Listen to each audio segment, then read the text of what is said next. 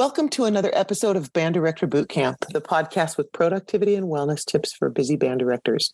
I'm your host, Lesley Moffat, and I'm really grateful to be sharing this platform with you. As busy band directors, we know you don't have time to sit and watch lengthy professional development webinars. So we share 20 minute tidbits with takeaways you can use to support you in this awesome profession in a healthy way. And I've got a gentleman with me from Canada today, Mr. Dan Austin, who's been a band director for 23 years, actually band and orchestra, um, ninth grade uh, through 12th grade at Guelph Collegiate Vocational School in Ontario. Dan, thanks for being here with us today. Thank you so much for having me. I'm looking forward to this. Thanks. Yeah, I'm excited because you're going to talk to us about some things you've done. To, here's a theme, you guys, all you listening. We're talking about healthier work-life balances because it's real, and we're we're bringing you different stories and different ways to think about it. He's going to talk about the way he brought a healthier work-life balance why he did, and how he's learned what it's like to feel better physically and mentally, and what that's done for him, and what it's done for his program with some of the changes he made and the sacrifices you might be thinking, oh, all those sacrifices to the program. So we're going to talk about that. We're going to get real. We're going to do that. But first, we need to know who Dan Austin is. So, Dan, tell us a little bit about your journey to becoming a band director. Yeah, I mean, I have a kind of a non-traditional path. I, I grew up in a small town about an hour north of Toronto, and uh, went to a high school with a really strong jazz program. Became a jazz musician, and um, studied at York University in Toronto my first year at York, they went on strike, and I ended up um, taking a job for a company called ProShip Entertainment, which booked musicians on cruise ships. And I went down, moved to California, started working on the boats, and within a couple uh, months, I hated the job. I was like, "Man, this is just not what I want." Uh, so I went back to school and picked up my concurrent education degree, finishing with my jazz performance degree, and ended up jumping right into teaching right out of university. But I had zero uh, training as a band director and just over the years have fallen in love with with working with students um, in in a band setting. I love concert band repertoire. I love what you can do with it. Uh, I mean, I still direct jazz band. I still work uh, orchestra stuff as well. But I've really come come to it from a very non traditional path, and similar to I think a lot of teachers. When I first started teaching, um, I sort of was still trying to be a professional musician and a teacher at the same the same time, uh, and that was you know those were some pretty hard years because I was pushing hard, uh, eating poorly, sleeping poorly, and did that a lot of my first couple of years of teaching. Uh, and it wasn't until about the last ten years that I kind of settled into I'm going to be a band director. I'm going to be a teacher, uh, and yeah, it, has been an interesting journey. Let's put it that way. A, a little different than than maybe your typical journey into band directing. Yeah, I know a lot of people get the education degree to fall back on. It doesn't sound like you fell back on it, but you fell into it um, mm-hmm. and the like. And I know a lot of folks who do the a lot of playing on the side or play, playing their horns professionally and teaching, and how hard that is to balance it because, man, that's a lot. So, so um, you figured some stuff out, and you're in a much better place than you were a while ago. And I want you to talk to us about how you became such a badass at this. Yeah, it's funny. The, the pandemic was one of the greatest things that ever happened to me. And I know that sounds just so strange, but um, I started teaching at Guelph Collegiate uh, about 11 12 years ago and you know typical to a lot of young teachers i went really hard right out of the gate and you know i had uh, two young children and you know a wife and i'm trying to balance all this stuff and i just went so hard because i wanted to build this thing i felt like i had something to prove and you know year after year was kind of pushing harder and harder than I, I, should have and then when the pandemic hit, we just stopped. And it was weird. It's hard to describe to people who aren't musicians what, what it was like because, you know, from the time I was probably 12, I had constantly music in my life and constantly had something coming next. What's the next thing? Always preparing. And then we hit this wall and we stop. And I was lost. I felt like the John Travolta meme where he's walking around with his hands in the air, looking around like he doesn't know what he's doing. Like that was me. I didn't I didn't know what I was supposed to do with myself. And I finally had this moment, you know, nothing special, but I went, I got time. I've got so much time right now. what if I did something I've always wanted to do? What if I got in better shape? What if I started getting myself better? You know, and I, I, I saw one of my former students had advertised online. She was a personal trainer, and during the pandemic, she was doing virtual personal training. So I dropped her a message and I said, "Hey, said what what's what would this look like if I did this?" And she's like, "Well, you know, I'll, I'll give you like an idea of what you should eat. I'm going to give you a workout schedule, and we'll work around what you have at home." And I started that journey two and a half years ago. And literally before we started this podcast, I just did my 250th weight session. Um, I've biked now, you know, this is kilometers, so I'm going to put in miles, probably 1,500 miles on my bike in the last couple years. Um, and I've just become so much more involved in my own you know physical health and body and it's helped me mentally but it also helped me as a band director because i started to see the way that I was approaching my workouts. So it's like just consistently doing the same thing, not pushing myself too hard, knowing my own limitations, understanding this made me start directing that way. I started thinking a different way. I'm like, if I can just balance this a little better, I don't need to do everything all at once. It's a step by step journey of consistently doing the same thing. And then I started to get a little better balance that way. And it all sort of came together where I realized, yeah, I can start to schedule in a more consistent routine in everything I do, not just my workouts, but you know, I'll prepare my meals so I can eat better. I'll have my workout set, but I'll also write down where do my kids need to be this week? What is my wife's work schedule? When do I have my rehearsals? When's the next performance? And I keep track of this in a calendar and anytime something comes up, I check I see if it works. And if it doesn't, I say no. And that's something I never used to do. I would never say no before. So the experience of forcing myself to stop got me realizing I don't need to go that hard. I actually like how I feel when I'm not going as hard. Yeah. And I don't think many of us, because music school is so intense too. So, I mean, we just go from, you know, preparing for music school to being in music school and then teaching and we just don't know what life is like other than that.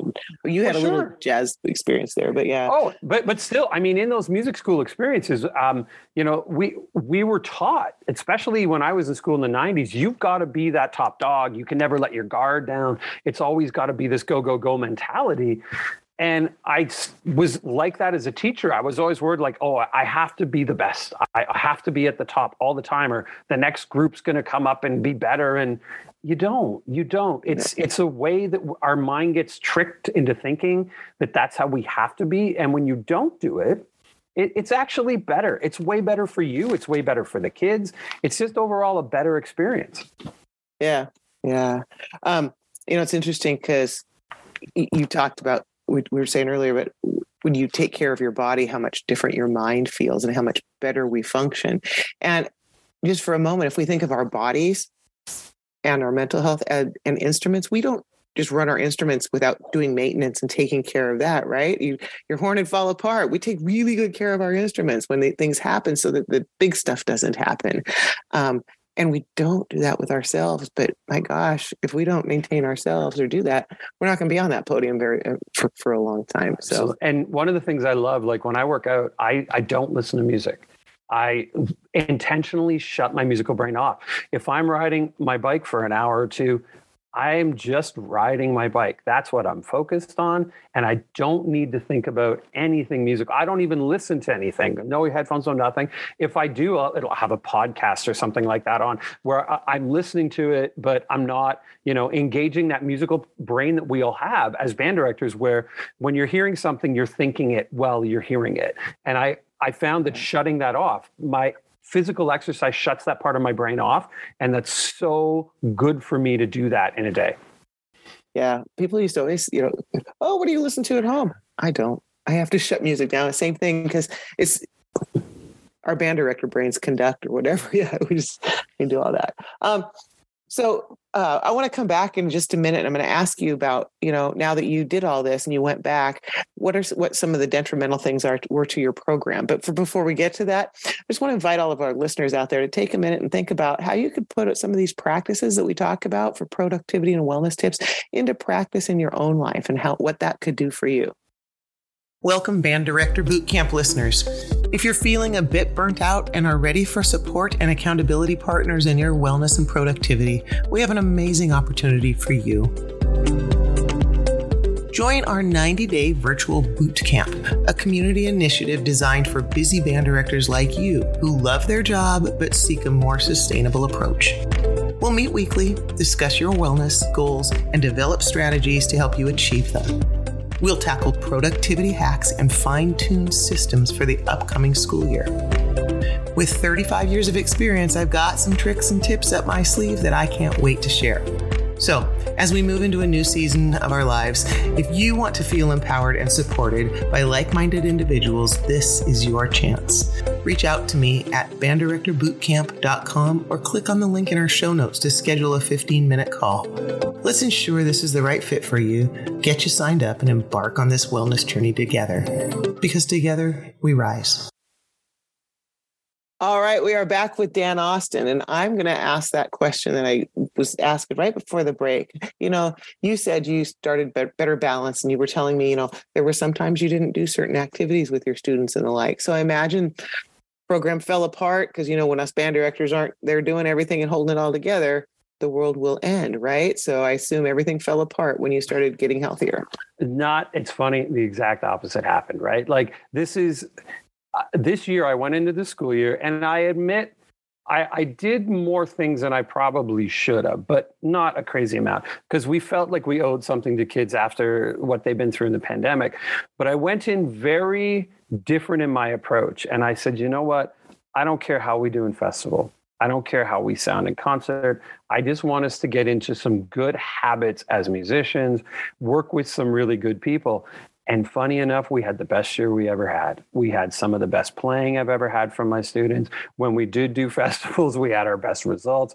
It was just a better overall vibe. Everything just worked so well. The kids didn't feel pressured.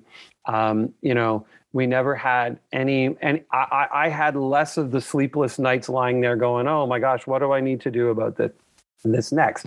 You know, and I should point out, I'm not perfect. Nobody is. We fall back in these traps. There are still some times that I'll sit there after a bad performance or rehearsal and be like, oh man, what did I need to do? And my head gets kind of going in it.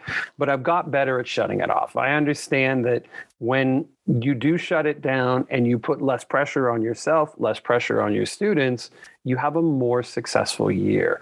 Um, because really does in, in the end they're there to enjoy music right I, I worked with a great clinician this year woman named dr mckay from the university of toronto and she said um, you have to remember that your students don't think about music the way you do it does their brain is not like yours and i had this moment i'm like she's right it, it, it's not they're there to have fun they like playing you can get whip some knowledge at them get them better at stuff but they're not going to be as mentally dedicated as you are to it. So don't try to make them that way. And I think a lot of times we do. We want them to be that obsessed with it, and it's not a healthy thing for them, and it's not a healthy thing for us. No, we'll ruin it for them. Yeah, right? well, exactly. I was going to come back because you know what you were saying. Um, you know that your kids, your students are better. They're doing you know a lot of these benefits of this, and I'm just it just reminds me how much they mirror us when we're uptight and stressed and all that. Our students are too right? And if we get up there and we're in a better frame of mind, it's just like if we pick up our horns and we play with really crappy tone, that's what they're going to think is good. But if we get up and we use beautiful tone production consistently, that's what they hear and begin to see for themselves.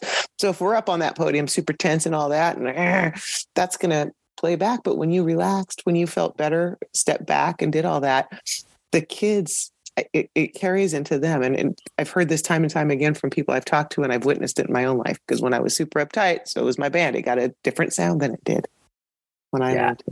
There's no question, and even the physical well-being. Like now, you know, I, have I've lost a fair amount of weight, and I'm much better shape. The, because I'm physically more comfortable with myself, I don't wear out as easily as I did before. Because there were times that, you know, I would find I was just burning out so hard. Um, and now that I'm in better shape physically, even that uh, changes everything. I just feel better about myself and how I can stand up there on that podium with the kids and just be totally relaxed, totally comfortable. The pressure's off.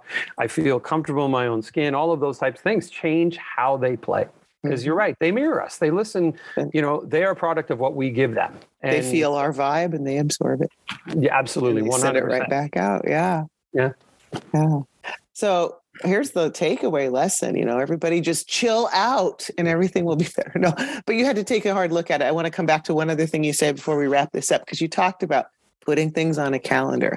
And, you know, something I started doing, and we can all do this because the Google calendars that are free or whatever it is, we can all do it electronically. And the beauty is you can color code things. And I got in the habit of color coding all my school stuff green because that was our school color when, where I taught, and personal stuff blue and um, the gym was yellow and then you know different colors for this. And i literally can look at a month or a week and just at a glance the colors. What is dominating? And is it in balance and even when you block out a whole day for school you know it's bigger you know then and, and also you can physically see the the balance that you have going on. And if you know so putting in your calendar like you said when you go to the gym and all those things you're going to do when you're going to go out on date night with the wife. Put it in the calendar so that you can look back and go, "Oh, I am not neglect or I am you could look, I'm neglecting the blue part of my life. Where's the blue? That's my personal life. Okay, why I'm not doing enough there." And catch it before it gets to like somebody I talked to recently who, you know, his relationship didn't survive because he was not nurturing that enough. But you can see yeah. some of those red flags some of those habits. And and a lot of times the the the thing that you sacrifice is yourself, right? You're you're sacrificing, you know, you're you're prioritizing like, oh, I I, I got to be good to my family, I got to be good to my kids, I got to make sure my students get this, and my own children, and all this, and you realize you have no time for yourself left. There's nothing in there. And then you're not good to anybody. You're not being a good husband. You're not being a good father. You're not being a good band director. And because your own you know your own being is just so tired and worn out you haven't given yourself a chance to recharge your batteries to give yourself a balanced lifestyle and then you can't do anything for anybody else so I think it's important that you you have to include time for you in there. It doesn't have to be a lot of time, but there's got to be time for you. Yep. Back to the instrument maintenance, a little bit here and there. Yeah. Each time you wouldn't go out and be a soloist on a concert if you hadn't oiled the valves and done all the things and made yeah, we all know. So it seems super easy but it's a it's a it's a choice and it's changing habits and it's hard. But you and i understand that it's hard doing it the other way too when you're burning out. So pick your hard. Yeah and that's it. I a lot of people I, i've talked to a lot of music educators who are you know in the in the, the, the latter years of their career who have said man i wish i hadn't done this. I wish i hadn't done this. So it's nice that we have platforms like this to talk about it. And people hopefully some young teachers will listen and maybe not make some of these mistakes yeah. that that a lot of us have made. And the stories are consistent. It's it's this is not like one or two people that this happens to. Almost every music educator you speak to goes through these experiences. This is a challenging job. It is yeah. different from any other style of teaching because you, you know, yeah, you teach. I have my classes, but I run five to 10 hours of rehearsals. Like all of that add up. And, and fundraising and getting the trip sort of. And yep, yep, yep. It's multiple totally. jobs all at once. So all these strategies that each person's coming in and sharing, you know, it's just the hope that this podcast becomes a real resource for folks so that they can still have high quality programs, but find ways to do it in healthier ways. So Dan Austin, lovely to meet you, to have you hanging out here with us from Ontario tonight. And I want to thank you. And I want to thank all of our guests or our listeners who, who listen to Band Director Boot Camp and for all that you do every day to make a difference in kids' lives through the magic of music education. The work you do matters, and so do you. Join us next time on another episode of Band Director Boot Camp, where we'll come at you with more productivity and wellness tips to help make your life a little bit easier.